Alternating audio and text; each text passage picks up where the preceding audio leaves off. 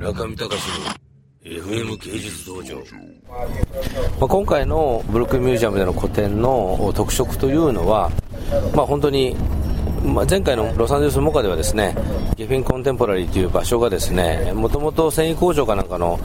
大きい倉庫を改造して本当に吹き抜けの、まあ、大倉庫その中に壁を立てて美術館にしたようなものですのでなんかこうなんていうんですかね普通のミュージアムじゃないある種のおおらかな感じがあったんですけども今回行うブルックリンミュージアムは、まあ、ザ・ミュージアムという感じでですね、まあ、その5階と4階を使って展示してるんですが、まあ、正直でちょっと狭苦しい感じですね。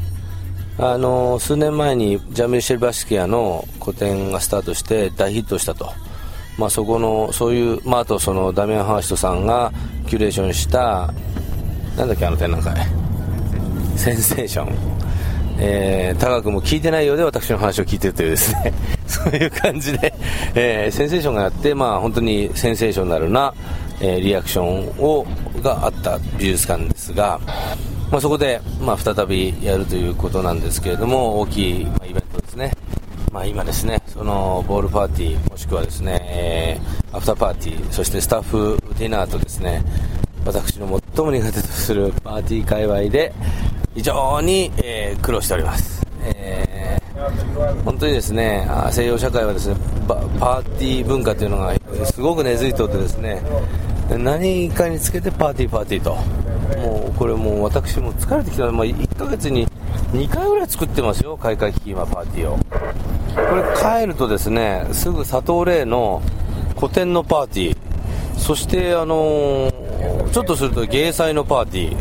そしてあそうだ。その前に私村上隆の個展のパーティー。そして、えパリでは高野綾のオープニングパーティー。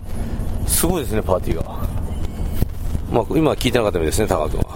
そういうことですね。パーティー三昧の日々を送ってますけど。すごいですね。ブルックリンはやっぱグラフィティが PKO2 ブルブッカースカスカームダイダイヤモンドわけわからない、まあ、すごいです、もういまだに、えー、テリトリー争いで、えー、グラフィティアーティストたちのテリトリー争いがバリバリ続いている感じですね、もうめちゃくちゃです、下手くそなのばっかりです、あのー、東武東上線乗るとですね朝霞界隈の電車の脇にですね下手くそなあのグラフィティがよくありましたけどまあ、それを見て、ははとか笑ってましたけど、ブルックリンのグラフィティもよっぽど下手です。やっぱり上手い人がね、飛び抜けてくるっていうのはやっぱり稀なんだろうなっていうのはよくわかりますけれども、今あの、BQE、えー、ブルックリン・クイーンズというハイウェイに乗って、えー、ブルックリンミュージアムの方に行っています。中見隆の FM 芸術道場。